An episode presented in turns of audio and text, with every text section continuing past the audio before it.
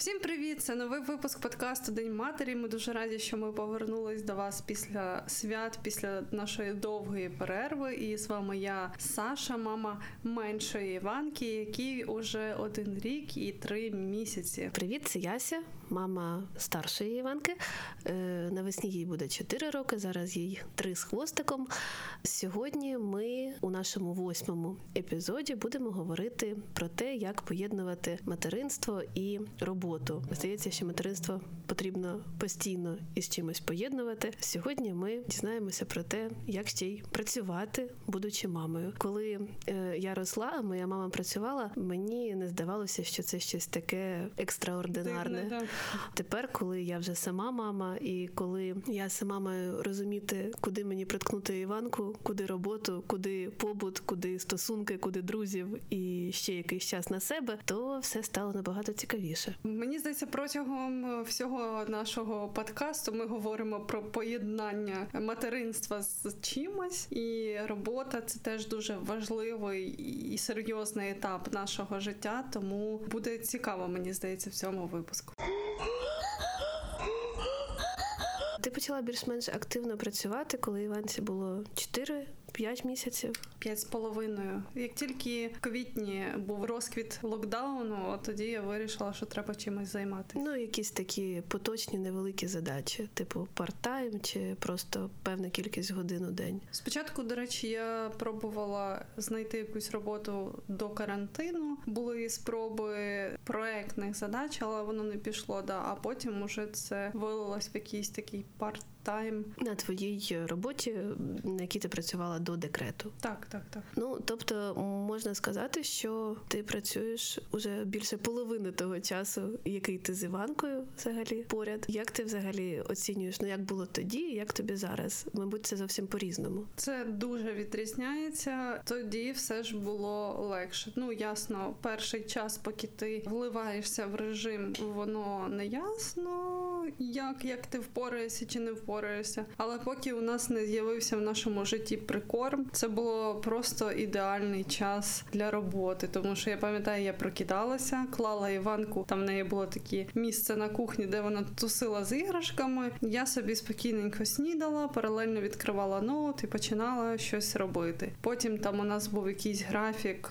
не знаю, фізкультури, ми переодягалися і йшли на вулицю. Ну, тобто був більш чіткий режим, ніж зараз. А зараз це вже нереально працювати, якщо мені хтось не допомагає, тому що максимум, наскільки вона може відволіктись, це хвилин п'ять. Це за умови, що я працюю лише з телефону. Як тільки відкривається ноут, з'являється Іванка, якій треба натискати на всі кнопки. Мені стало цікаво, як інші люди поєднують це діло, як їм вдається, можливо, я чогось не знаю, а у них є секретики. І я попросила свою колегу Маргариту поділитися своїми секретами, своїм досвідом, оскільки вона вже тривалий час поєднує материнство і успішну кар'єру в агенції Plus One, де, власне, я і працюю, їй є що нам розказати. Олесі п'ять років, а це означає, що я п'ять років вже мама, яка працює. Ці п'ять років можна розбити на кілька періодів різного формату роботи і материнства. Перший період – це був післяпологовий період. Чотири місяці я не працювала, я майже не бачила дорослих людей, мало спілкувалася і відчувала себе досить закинутою, заброшеною. Мені було не дуже комфортно. В мене був не те, щоб складний емоційно, але точно непростий емоційно початковий період материнства, як це, в принципі, дуже часто буває у жінок, коли треба передивитися повністю всі свої звички, коли ти морально не готовий до того, що тепер твої плани і те, коли ти качаєш прес, а коли ти їси, а коли ти спиш, залежить від іншої людини, при тому від людини, яка навіть не може адекватно висловити, що вона від тебе хоче. Це досить складно. Тому, коли Олесі виповнилося чотири місяці, я з великою радістю почала працювати. Я працювала з дому, Спочатку чотири години на добу, потім п'ять годин на добу. Взагалі, в мене було дві основні причини, чого я почала працювати. Перша – це мені треба було фінансово забезпечувати себе та дитину. Друга причина – мені дійсно хотілося самореалізації, соціалізації, і мені не хотілося випадати з такого робочого, кар'єрного процесу надовго. І обидві ці причини, вони були для мене дуже вагомі. І якби була навіть хоч одна з них, я би йшла працювати. А так, як вони ще й співпали обидві причини, то, в принципі, навіть не стояло питання працювати чи ні. Стояло питання, у якому форматі та як налагоджувати побут. З чотирьох місяців до року ми з Олесею постійно були разом, найчастіше ми з нею були вдвох, у робочий час ми з нею були вдвох завжди. А мене часто питали тоді: «Боже, як ти працюєш, як ти займаєш дитину, що вона робить, коли ти працюєш?» Мені насправді пощастило з дитиною, яка займала себе сама, а я їй просто не заважала. Вона повзала по підлозі, в мене під ногами, збирала якісь розплутувала, заплутувала нитки, якими я в'язала, доставала якісь каструлі з кухні, мало бавилася іграшками, але знаходила собі заняття дуже забавні, смішні, і головний виклик був просто це все поприбирати потім ввечері. Навіть нам вийшло вибудувати влітку такий режим, коли десь дві години вранці працювала, потім ми з Олесею йшли на стадіон, і вона або спала в колясочці, або спостерігала за мною, я займалася спортом. А потім ми поверталися додому, і я ще дві години працювала. І це було насправді дуже комфортно, але дуже а, багато залежало, власне, від режиму. Я зробила такий висновок: коли ти працюєш з маленькою дитиною вдома, дуже важливо дотримуватися режиму. Тоді все стає набагато легше, простіше і не так емоційно виснажливо. Дитина старшала, і ближче до року з нею ставало насправді складніше, тому що вона починала потребувати більше моєї уваги, по-перше. А по-друге, світ для неї потроху ставав більш небезпечним, тому що вона вже могла кудись достати, щось витягнути, встати і впасти потилицю об підлогу, ревіти, вимагати уваги. І інші почалися в нас пригоди, і стало вже складніше. Ще дуже важливим було, що з чотирьох місяців до року кожного тижня ми з Олесею запаковувалися в слінг, наряджалися та їхали на наради в офіс. Я не скажу, що я не могла пропускати ці наради або бути присутньою на них онлайн, але це було таке дуже важливе для нас дійство. І тут я окремо хочу подякувати своїм колегам, які завжди толерували моє материнство, які завжди були раді тому, що ми з малою приходимо. Ніколи я не бачила ніяких косів цих поглядів, ніхто нічого нам ніколи не казав, навіть коли Олеся, як дитина, вела себе там не дуже комфортно для дорослих, коли вона плакала або ще щось. І це насправді дуже цінно, тому що коли ти мама маленької дитини, тобі трохи страшно виходити в люди. Ще й з тієї причини, що, наприклад, якщо ти прийдеш кудись з дитиною в музей, а дитина закричить, на тебе всі косо подивляться, хтось ще тобі скаже, що ти горя-мать, і все таке інше. Тобто соціум тебе не завжди хоче сприймати, і ти про це пам'ятаєш. І коли ти переходиш в середовище, де тебе з дитиною ради бачити дорослі люди, які взагалі-то тут працюють, ані з дітьми бавляться, це дуже цінно і дуже важливо насправді. Коли Олесі виповнився рік, я пішла працювати в офіс вже на повний день. Десь з року до трьох, до двох з половиною Олеся була вдома з моєю мамою, зі своєю бабусею. Потім Олеся пішла в садочок, Але все ж таки більше моя мама закривала питання доставки дитини до садочка та доставки її потім додому. Дуже важливо теж, що в мене була людина, яка могла ось закрити цей фронт і зробити так, щоб я не дуже сильно переймалася тим, що от зараз там п'ята година, треба зриватися, мчати, забирати дитину з садочка. Зазвичай я Олесю заводила в садочок, мама її забирала. Зараз вже я її і завожу, і забираю, але зараз це і легше робити, коли ми на карантині, коли сидимо вдома і працюємо здебільшого з дому, це зорганізувати все ж таки легше, ніж якби кожного дня їздити в офіс. Мені здається, що материнство – це постійне таке коливання і знаходження балансу між основними полюсами. Перший полюс – це в мене є дитина, я маю дати їй все і відмовитися від всього заради неї. А другий полюс – це окей, в мене є дитина, але я буду робити все для себе, а вона най там якось існує, тож я для себе важливіша. Дуже важливо просто не дати собі піти не туди, шукати цей баланс, шукати середину, яка зробить нас щасливими. Взагалі материнство для мене – це дуже про щастя. Але не просто про щастя від того, що в мене є дитина, а про усвідомлення того, що твоє щастя, воно дуже важливе. Я пам'ятаю, як коли я стала мамою, я раптом зрозуміла, що ну все, тепер мені треба якось ставати щасливою, ставати реалізованою, самодостатньою, любити себе, піклуватися про себе. Бо якщо я не буду цього всього вміти і робити, я ніколи не зможу цьому навчити свою дитину. Я дуже хочу, щоб Олеся була щасливою людиною. Важко виокремити якісь лайфхаки у тому, як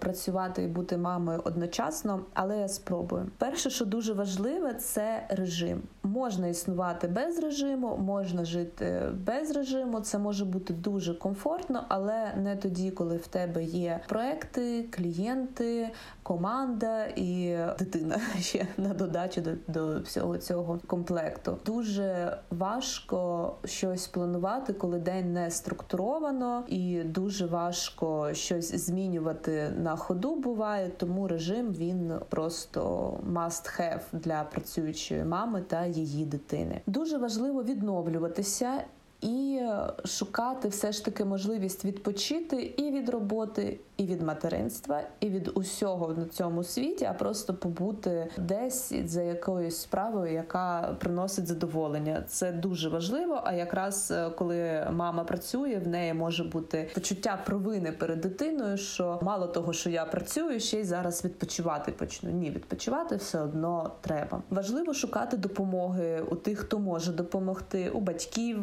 наймати нянь, шукати дитячі садочки, признатися собі в тому, що допомога потрібна, і не боятися, не стидатися прийняти її від людей, які можуть її надати. Незважаючи на режими, плани, що завгодно, будь-який момент все може змінитися, стати по-іншому, режим збитися, температура піднятися, садок закритися, батьки, няні, чоловік куди подітися, треба вчитися приймати ті факти, на які ми ніяк не можемо вплинути, і вчитися швидко і максимально безболісно адаптуватися під існуючі реалії.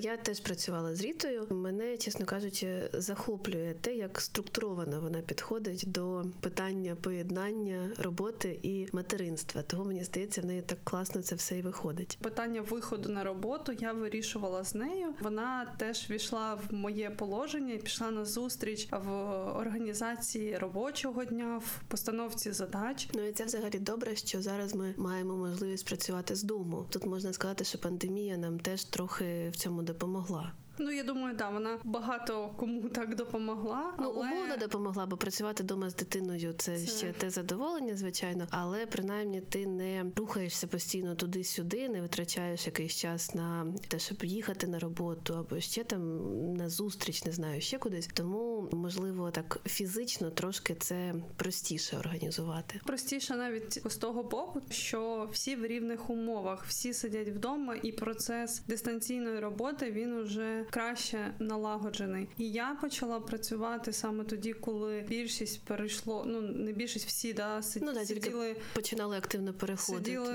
вдома і теж налагоджували цей процес. З мого досвіду в нашій компанії це вдалося досить, ну, досить ефективно. І зараз, попри те, що є можливість приходити в офіс, е, якщо відкинути там ризики захворіти, здається, що на сто відсотків немає вже такої потреби, бо люди навчилися організовувати себе вдома і знають, як це все робити. Погодься, що організувати себе вдома, маючи в одній руці ноутбук, в іншій дитину, складно. Складно, бо ти розриваєшся, наче між двома такими важливими сферами, сідаєш в такий, не знаю, гіпотетичний шпагат і намагаєшся жонглювати всіма цими штуками одночасно. Для мене це дуже зразу нервова ситуація. Для мене, наприклад, от воно нервовим стало не так давно, тому що, як я кажу, коли починала... Коли Іванка підросла, мабуть, да, трошки. Вона підросла, стала серйознішою, дорослішою, більше розуміти. Я пам'ятаю свій досвід от на початку, навіть е, на перших стадіях введення прикорму. Якийсь час трошки, трошки важко було, поки я не зрозуміла, там, я, як правильно її годувати, що готувати, а потім я втягнулася і, і в цей процес. Пам'ятаю, в мене був такий переломний момент. Вона тоді саме почала активніше їсти, з'явився апетит. Це важко було поєднати з роботою. Я навіть взяла якийсь там собі брейк, подумати, видихнути. Потім повернулася все рівно назад, тому що я змогла налагодити цей процес. А потім щось пішло не так. Чому я не можу ефективно працювати? А, а виявилось, що моя дитина виросла, а я не врахувала цей момент. І коли усвідомлення до мене прийшло, я почала якось організовувати по-інакшому процес і підключати допомогу. І тут мені здається дуже важливо сказати, що допомогу підключати потрібно. У мене грудень був надзвичайно важкий, і от тоді я зрозуміла, що треба щось міняти, і треба кликати на кликати допомогу. на допомогу. Кого ти покликала? У мене почався пошук няні. Це дуже цікаво. Ти шукала няню в пандемію. Ти шукала няню з антитілами? Да, да. Я, я намагалася знайти таку закордонну, можливо, з вакцинацією вже. Ого. Ні, насправді я шукала няню десь поближче до себе, тому що тоді було неясно, чи закриють нас повністю і, і як саме закриють, бо якщо закривається транспорт, то сенсу від твоєї няні немає, якщо вона живе, ну, не знаю, хоча б там... В іншому районі міста десь. Ну, навіть дві станції метро від тебе, це вже все, біда. Тому я писала оголошення в районні групи, дивилася там, хто, можливо, в районних групах рекомендував людей. Але я зустрілася лише з двома. По-перше, у мене були пропозиції по оплаті, ну, трохи нижчі, ніж на ринку є. Я не вимагала няні з супервеликим досвідом. Для мене просто важливо була людина, яка там любить дитину і готова побути з нею чотири години в день в той самий час, коли я знаходжусь просто вдома в іншій кімнаті. Ну, фактично, тобі дійсно не потрібен на даному етапі суперпрофесіонал, да, який би вчив не, не Іванку вчитель, да. багатьом, не знаю, предметам, активностям і всього іншого. Тобі просто потрібна людина, яка подивиться за твоєю дитиною, поки ти працюєш. Так, так. Ну, щоб вона була в безпеці, там вийти на вулицю, годувати тим, що я приготувала, якщо там я в даний час не можу її погодувати. Це був цікавий досвід спілкування з людьми. Якщо комусь здається, що знайти няню, це написав оголошення, зустрівся і вона вже в тебе працює, то ні, це забирає чимало, по-перше, часу і твого внутрішнього ресурсу. Тобі треба оцінити, наскільки ця людина адекватна і безпечна, наскільки ти її можеш впустити, ну, навіть за рахуванням, що ти вдома і контролюєш. Та мені здається, взагалі, найперше, тобі потрібно налаштуватися на те, що ти комусь іще довіриш свою дитину. Навіть якщо ми там розглядаємо ситуацію, коли ви з партнером однаково про неї піклуєтесь, коли там в тебе є досвід, що дитина вже лишалася з бабусями чи з якимись якимись родичами, все одно дуже сильні материнські почуття присутні, іноді відпускати дуже важко. Попри те, що моя мама і мій тато, вони отримують задоволення від спілкування з Іванкою, мені просити їх, ну зараз уже значно легше, але на перших етапах просити з нею посидіти було складно через те, що я ніби прошу за когось робити мою роботу. А це ж наче твоя відповідальність виходить, що так. Да. Або ще, я, наприклад, собі так думаю, ну, може там у моєї мами є якісь інші справи, якими вона з задоволенням зайнялася, а не нянчила Іванку. Хоча зараз я так розумію все-таки, що бабусям це переважно завжди дуже велика радість побути зі своїми онуками, якось порозважати їх, погратися з ними чи просто погуляти. Я теж розумію, що бабуся приходить виконувати функцію бабусі, там вона не приходить замінити маму в даний момент. І я сама теж дуже багато часу проводила з бабусею, бо батькам так само треба було працювати. І для мене це завжди вважалось чимось нормальним. Але оця вся теорія, якою я дуже так добре володію, вона не спрацювала на практиці, тому що в тебе виникають твої сумніви, почуття провини. Зараз моя мама там уже якось навчилася Іванку навіть вкладати на денний сон. Вона робить це набагато швидше, ніж я, і я цьому дуже сильно радію. Але на перших етапах тобі важко було так само довіритись, а чи зроблять вони все так само правильно, як і ти. Пізніше я зрозуміла, що вони не мають робити, як я. Вони мають робити по-своєму, і це нормально, що у них, не знаю, інший підхід до вдягання підгузка, до годування чи читання книжки. Окей, це да, нормально. Да. Я колись дуже-дуже-дуже давно була на лекції російської психологині Катерини Мурашової. Вона приїжджала в Київ, і там вона розповідала про те, як відводила свою маленьку доньку до своїх мами і бабусі. І про те, що колись там вона її відвела, лишила і побачила, що дитина там просто сходить з розуму, робить щось таке, чого вона ніколи не робить у себе вдома. І вона так перелякалася, думає, о Боже, а потім думає, так, все, я просто пішла, вони тут самі розберуться. І я цю історію, розказану нею, прокручую собі дуже часто в голові, про те, що ті, на кого я лишаю Іванку, розберуться.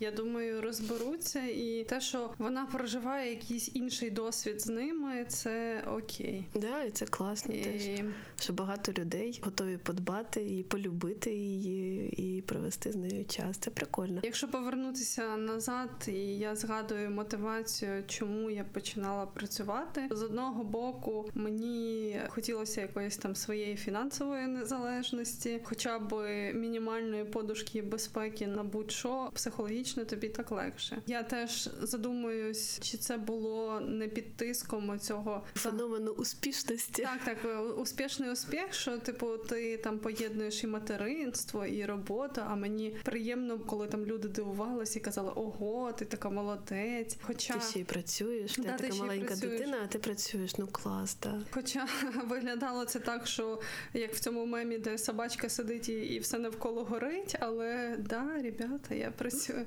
Ну, я не скажу, що це на сто відсотків, щоб вийти в подкаст і похвалитися тим, що я так рано почала працювати, але все рівно тобі ніби хочеться відчувати цю важливість, тому що навіть коли у мене був там, я пам'ятаю, супер завантажені дні, а в цей момент я встигла і попрацювати, смачно нагодувати Іванку, вийти з нею погуляти, ти ввечері лягаєш і ти такий думаєш, вау! Ну да, це дуже великий плюсик, за який хочеться себе похвалити. Хвалити треба, крім того, що був запит там мій якийсь внутрішній. По-перше, я не йшла з чіткою впевненістю, що в мене обов'язково все вийде. Я допускала, що, можливо, через місяць я скажу, ой, ні, в мене не виходить, але є така річ, як твій стиль життя, до якого ти вже звик. Я маю на увазі в фінансовому плані, і тобі все рівно хочеться його підтримувати і не робити якісь відкати назад. А з часом в мене робота стала таким вимушеним кроком, тому що хочеш не хочеш, але гроші треба заробляти. І навіть якщо в тебе є партнер, який тебе забезпечує, але це все рівно не той відсоток, який був раніше. Власне, з дітьми, само собою, є купа витрат. Там, і зараз мені вже ясно, чому і стоїть питання переформатувати да, свій графік і, і режим дня, тому що кидати роботу я вже точно не, не можу. Це дуже великий пласт відповідальності на тобі виходить, як на мамі Іванки, як на співробітниці своєї компанії. Ну, тут дуже-дуже багато різних штук. А ще, мабуть, важливо відзначити, що і материнство – це теж як така робота двадцять чотири на сім, як ми говорили в нашому попередньому випуску. Ну, просто тут зарплати особливо немає і режим роботи ненормований. Не просто якоюсь мірою відпустити це і поєднати з роботою тою, яка реальна, да, в офісі там чи де-інде. Бо здається, що ти вже працевлаштований певною мірою. Ти знаєш, затяжні оці вихідні, які в мене були трошки більше навіть десять днів, показали те, що не працювати і бути з дитиною важче, ніж працювати з дитиною. Це звучить парадоксально, але робота і зайнятість на роботі, вона тебе більше організовує. Те, про що казала Ріта, коли ти з дитиною, у тебе є якийсь режим і графік, якому ти слідуєш, і воно тебе ніби мотивує до якоїсь більшої організації. Ну да, і крім того, робота, вона може стати місцем, де ти реалізуєшся, окрім дитини. А ти йдеш на роботу, ти наче повертаєшся до попередньої себе, ти тут професіонал, ти в зовсім іншій сфері, яка не пов'язана ніяк з материнством, і ти через це класно себе почуваєш. Про це дуже класно розказала наша друга героїня Іванка, вона мама Аврори, вона розкаже про те, як організувала свою роботу, і мені здається, у Іванки є чому повчитися. Я почала працювати десь в період, коли моїй донечці було два місяці, десь два, два місяці і тиждень, десь так. Ну, я відразу маю сказати, що я не почала працювати там повний робочий день або навіть якийсь парт-тайм. Я працюю психотерапевтом, через те я можу дуже легко регулювати кількість навантажень, кількість годин. І зараз я працюю і ще додатково навчаюся, у мене виходить десь п'ять годин на тиждень – це моя саме робота, і ще десь п'ять-шість годин це навчання. Тобто сумарно там це десь десять, одинадцять, дванадцять іноді годин на тиждень. Мотивація була в тому, що мені просто це дуже подобається. Десь в жовтні у мене продовжилось навчання, яке вже і так триває давно, і я якби винирнула повністю тільки з свого такого мікросвіту по догляду за дитиною і зрозуміла, що мені класно, мені в кайф, мене це зараз дуже підтримує і дає мені додатковий ресурс. Хоча не просто, але все одно мені простіше з роботою, ніж без роботи. Поєднуючи роботу і малюка, я, ну, я, звичайно, готувалась до того, що це буде непросто. Деякі моменти я була все одно в шоці від того, наскільки це непросто, особливо спочатку, поки звикала до режиму. І іноді почуваюсь класно, тому що дуже добре допомагає робота переключатись і знаходити якісь, якесь натхнення. Іноді почуваюсь супервиснаженою. Були дні, коли було настільки складно, що мені здавалося, в мене немає сил ні на що. І я просто робила собі великий чайник чаю, якісь бутерброди, і ми з малою залазили в ліжко, і майже весь день просто проводили в ліжку. І отак от я переживала, перечікувала оці періоди, які були прям такі зовсім складні. Мабуть, мої очікування досить виправдались. У мене взагалі, в принципі, досить реалістичні завжди очікування, і через те я можу собі спрогнозувати і розумію, що це буде непросто. Я вмію коригувати навантаження. Важливо сказати, що в мене є максимальна підтримка, і я думаю, що без цієї підтримки, в принципі, я б не змогла ні працювати, ні навчатись. І з дитиною було е, максимально складно, тому що в той момент, коли я працюю, по-перше, я маю повністю бути зосередженою на роботі, тобто у мене не може бути поруч дитини або щось подібне. В момент, коли я веду сесію, це означає, що обов'язково чоловік вдома, і він десь в іншій кімнаті з малою, я перед тим її погодувала, а всі інші питання точно закриє він. І це для мене сто відсотків важливо, бо інакше я працювати б не змогла, бо така специфіка роботи. І плюс, звичайно, мене дуже підтримує моє оточення, бо я взагалі Мабуть, ну, мабуть, взагалі ні від кого я не чула про те, що я щось роблю неправильно, або, о Боже, як це я не приділяю достатньо часу дитині, або що це зарано, або щось таке. Всі мені говорили про те, що там, ого, клас, молодець, давай. І це також, звичайно, підтримувало просто максимально. Якщо говорити про те, про якісь там лайфхаки, про те, що мені допомагає, то По-перше, по-перше, власне, це оця підтримка, про яку вже сказала. По-друге, я знаю, що мій ресурс – це просто мій золотий фонд, і я навчилась добре з ним обходитись. В першу чергу я ріжу відразу все, що ресурс забирає. Це можуть бути якісь такі внутрішні глобальні речі, типу почуття провини, досить сильне, складне, токсичне, і забирає у нас, в принципі, багато енергії. І через те, коли воно десь в чомусь у мене починає з'являтися, я відразу йду туди, дивлюсь, розбираюсь з приводу чого раптом у мене це відчуття, чи є воно взагалі, там, чиї це установки просинаються у мене в голові, і я з цим можу добре попрацювати, і, в принципі, відчуття провини – це не моя історія. Тобто я досить впевнена в тому, що я хороша мама, що я добре все роблю для дитини, і що я маю час для...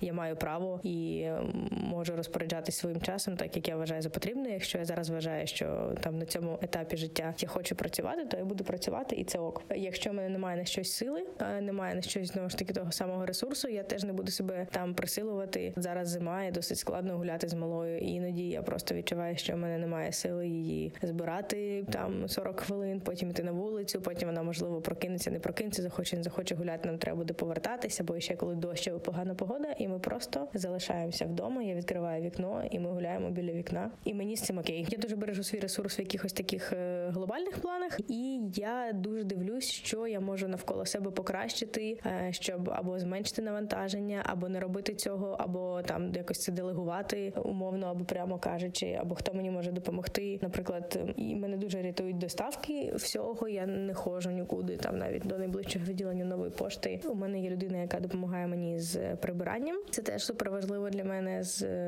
власне, з перших днів з маленькою, тому що, ну, я розумію, що час він обмежений, і я або витрачу його на те, щоб відпочити, або на те, щоб попрацювати чи почитати книжку, або я витрачу його на прибирання, або це має зробити тоді мій чоловік. Є, звичайно, якісь мінуси. Ну, тобто, останній час було таке, що я ловила себе на тому, що я дуже багато думаю про роботу, в принципі, і буває таке, що навіть я там граюсь з донькою або дивлюсь на неї, і в цей момент я розумію, що я дивлюсь на неї, а думаю про щось інше. І я і такі моменти якісь такі трошки болючі для мене, бо цей період, коли вона зараз зовсім маленька, він такий ніжний і він такий важливий, і мені так хочеться максимально його провести з нею. Я розумію, що коли я навіть фізично з нею, а подумками десь не з нею, то це зовсім не та якість, не той контакт, якого мені хочеться, і я, я себе повертаю, і я про це думаю. І були, звичайно, моменти, коли я думала про те, що, можливо, я почала надто рано, можливо, треба було дати нам з нею більше часу, просто побути в цьому такому коконі лише нас із нею, коли весь світ обертається навколо цього всього. Але уже, уже працюю і уже так, тому зараз для нас так окей.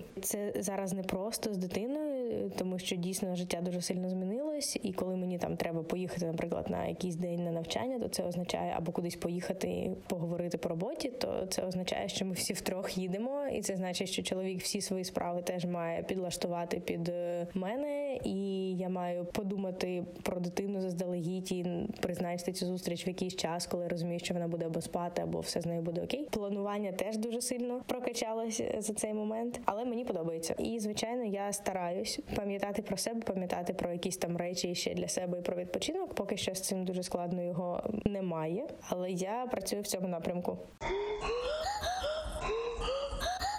Думаю, що в досвіді Іванки дуже важлива штука про те, що ти маєш бути в собі, ти маєш прислухатися до себе, до того, як тобі, в який момент. І якщо ти помічаєш, що десь тобі бракує ресурсу, допомоги, підтримки, відпочинку, то маєш одразу про це сигналізувати. А це таке вміння, яке прокачується, воно може не з'явитися одразу, особливо коли ти тільки робиш перші кроки у поєднанні роботи і материнства. Погоджуюсь з словами і Іванки, да, і твоїми. Я не скажу, що на сто відсотків я вже вмію прислухатися до себе, але так, воно тренує, допомагає навіть мені в роботі вчитись ставити кордони і відстоювати свої кордони, казати про те, що так мені комфортно працювати, а так некомфортно, чого раніше я не зовсім вміла робити. Не скажу, що і зараз воно виходить на сто відсотків, сто відсотків, але це круто, що воно дало мені змогу повчитися і навіть,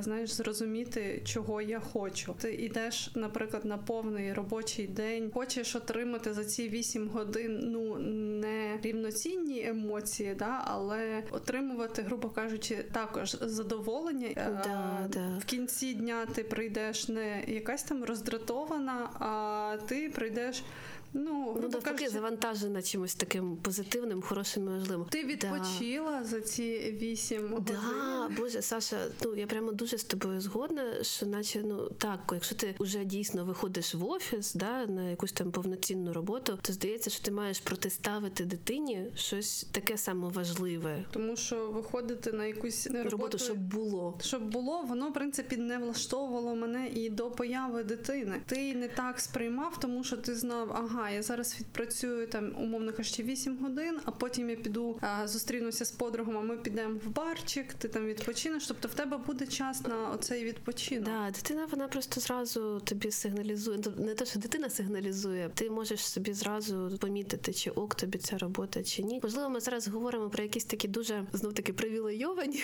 ситуації, ну. але ми говоримо про наш досвід, у нас він такий. Мені здається, що це теж може бути цінним певною мірою і знайомим багатьом нашим слухачкам. Історично так сталося, що ми познайомилися з Ясою завдяки е, роботі. Да? Ти, ну, грубо кажучи, зайняла моє місце в Plus One, а потім е, я знов-таки... Потім ти зайняла моє. Так, так, так. Добре, як тобі працювалось в Plus One? Чи працювала ти до того вже... з Іванкою?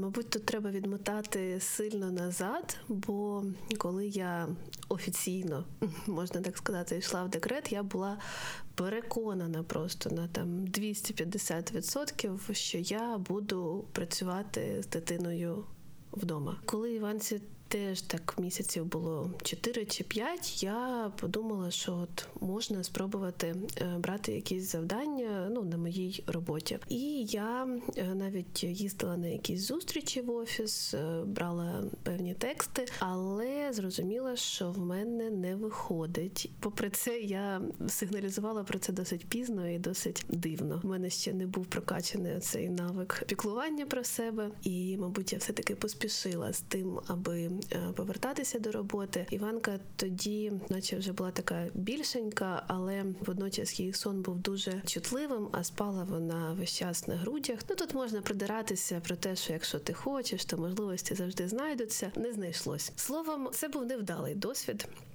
Протривав він недовго, і я вирішила зовсім не працювати. Як тобі було відступити назад? Тому що, ну, дуже важко, дуже важко, бо це досі для мене такий дуже великий особистісний фейл. Хоча зараз я розумію його причини і можу спокійно якось про це говорити, але переживати це все було складно. Мені, наприклад, складно в цьому ритмі, коли ти тільки мама. Все одно хочеться робити щось іще. Хай там не, не будувати бізнес з нуля, це не моя історія, але Але все одно я почувалася не дуже комфортно і навіть, зізнаюся, соромно. Бо мені здавалося на той час, що якщо не працюєш в декреті, то це соромно. Я розумію, про що ти не Але при тому, що я не вважаю так щодо інших мам, але, про але я вважаю так щодо себе. Я розумію, тому що мені зробити було крок назад, сказати, що ні, я на цьому етапі не можу, було важко. З одного боку, це, може, і зіграло мені на руку про те, що я не кинула якісь моменти свого відчаю, але, можливо, б і треба було кинути. Попіклуватись про себе, а не про те, щоб відповідати якимось загальним установкам. Хоча разом з тим, мені здається, суспільство зараз, можливо, і не вимагатиме від тебе, щоб ти працювала з дитиною. Ну, тобто, коли ти працюєш, це викликає захват, але коли ти не працюєш, от мені чогось здається, ну, тобі ніхто нічого не скаже, бо, ясно, в тебе маленька дитина, це нормально, що ти не справляєшся з роботою. Але... Ну, да, це, це зрозуміло. І якщо повертатися до тої думки, що материнство – це теж робота. Ну, втім, коли Іванці було близько року, я почала брати такі,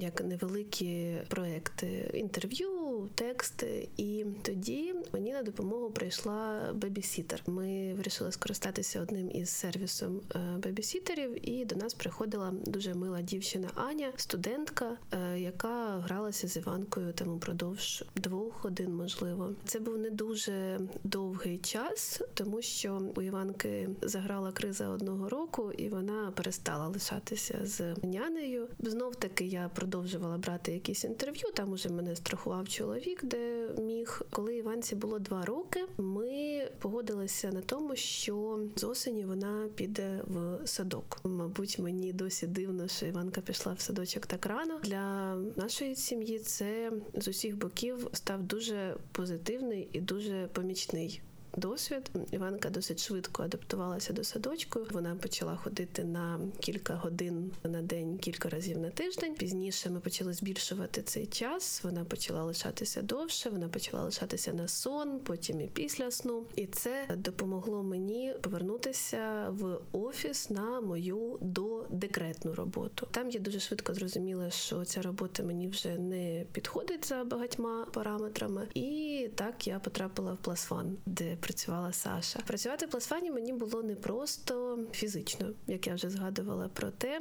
що логістичні всякі оці задачі, вони максимально вимотують. Я відчувала себе постійно як такою білочкою чи хом'ячком, який крутить колесо. Почуваєшся максимально виснаженою, коли тобі там треба раніше піти з роботи чи пізніше прийти, бо ти заводиш дитину в садок. Дитина починає хворіти, бо це зима. Ну і разом з тим ти виходиш на нову роботу. Роботу, да, на я на новій роботі, колектив. В новому колективі, да, да, з новими завданнями, де наче хочеться себе зарекомендувати. А, добре, але я постійно відчуття, що ти лажаєш, робиш щось не те. І ще водночас в тебе є шалена радість від того, що ти сам без дитини. І що ти сприймаєш... З дорослими людьми. Да, з дорослими людьми, що ти сприймаєш цей час роботи все одно як час без дитини. Тут, мабуть, я е, б хотіла відзначити таку важливу штуку, що місце, куди ти здаєш дитину, ти маєш йому дуже довіряти. Воно має бути максимально надійним для тебе, ти маєш знати, що дитині там добре. І навіть якщо вона йде туди зі сльозами, а таке буває дуже часто, і це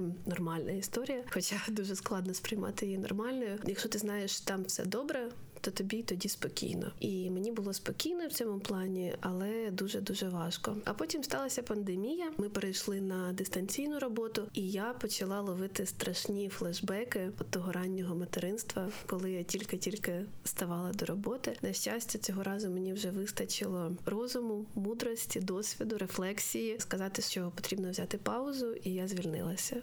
Добре, що була можливість звільнитися, що пандемія не сильно вдарила по е, нашому, не знаю, фінансовому, сімейному mm-hmm. стані. У квітні минулого року я звільнилася, а в травні несподівано влаштувалася на нову роботу. Відчула себе на своєму місці, що я змогла нормально поєднувати і материнство, і роботу. А цей формат дистанційної роботи зараз, хоча вже і сильно надоїв певною мірою, але все одно я розумію, що він мені зараз дуже підходить. Вже зараз, мабуть, я можу сказати, що для мене з дитиною, яка ходить в садочок, дуже оптимальний графік, коли я працюю вдома, коли я можу от е, свої завдання якось регулювати. Може, я це все нарешті почала так сприймати mm-hmm. спокійніше. Можливо, всі ці фактори просто разом склалися. Я думаю, що все одно рано чи пізно ми всі повернемося в офіс, але, мабуть, враховуючи досить позитивний досвід віддаленої роботи, е, думаю, що які якісь дні все одно лишаться дистанційними. Втім, я не кричу, що працювати вдома з дитиною легко. Це жахливо.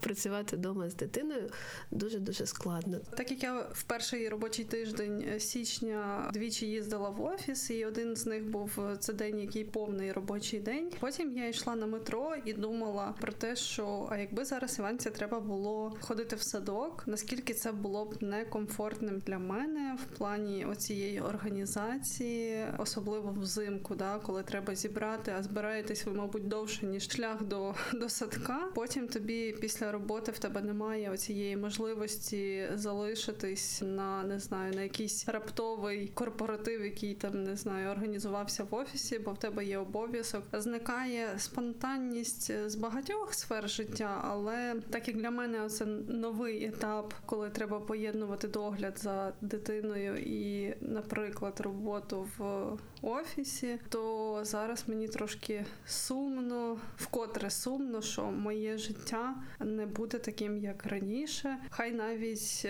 там вона підросте, воно все рівно буде з певними обмеженнями, більшою відповідальністю в моїх діях різних. Просто потрібно більше планувати, зважати на більше, більше, більше різних факторів. Поєднання материнства та роботи – тема досить актуальна, і до неї звертаємось не лише ми, а й наші коліжанки з дружнього подкасту Woman Talk. Ми запрошуємо послухати їх. Привіт! Це подкаст Woman Talk, та ми його незмінні ведучі Юля та Свєта. У нашому подкасті ми вирішили розібратися зі своїми страхами, труднощами та стереотипами. Хоча з ними, напевно, зустрічається майже кожна жінка. У цьому нам допомагають знання експерток та досвід інших жінок. Ми хочемо, щоб ти відчула, що ти не наодинці зі своїми труднощами. Підписуйся на сторінку нашого подкасту, щоб стати трохи сміливішою. Любимо тебе. І ти люби себе.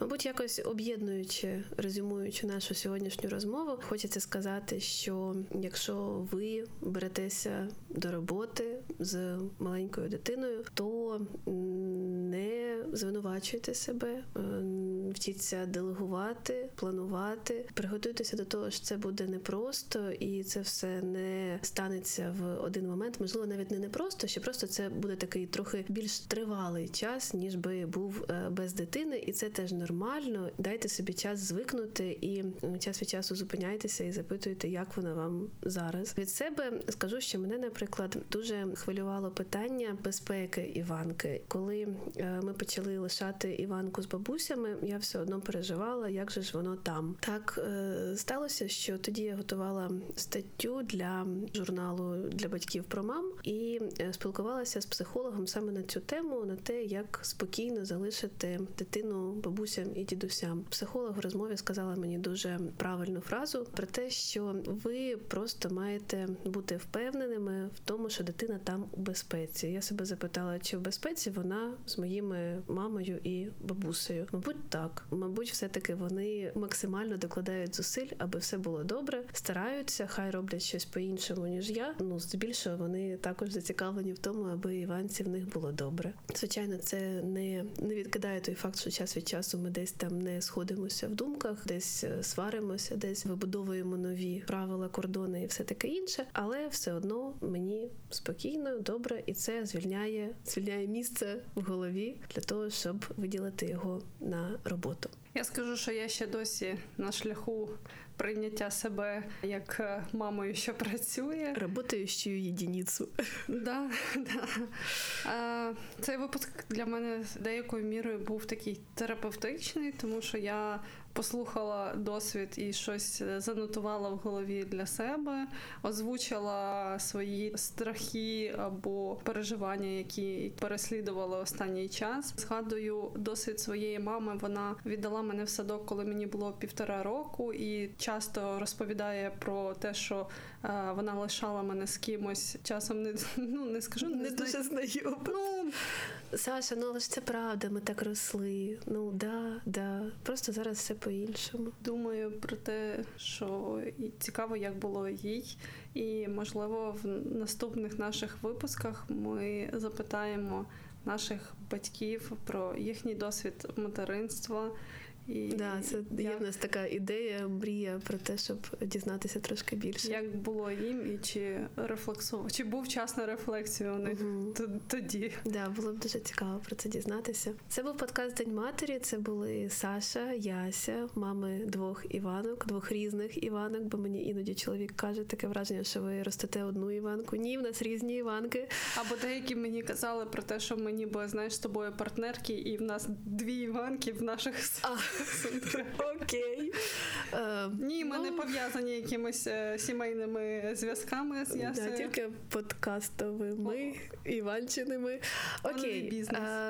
Підписуйтесь на наші акаунти у соціальних мережах, у Facebook, Instagram, Telegram. Чекайте на різні новини від нас, слухайте нас на подкаст-платформах, ставте оцінки, пишіть відгуки. Це дуже, дуже важливо. Пишіть. Це дуже важливо, навіть якщо ви просто хочете написати нам свою думку про цей чи інший випуск, або про те, що ми десь колись написали. Пишіть, ми дуже раді цьому спілкуванню, і це дуже-дуже важливо. Всім дякую за те, що послухали новий випуск у дві тисячі двадцять першому, і не перемикайтесь, мабуть. Да, чекайте на нові випуски вже зовсім скоро.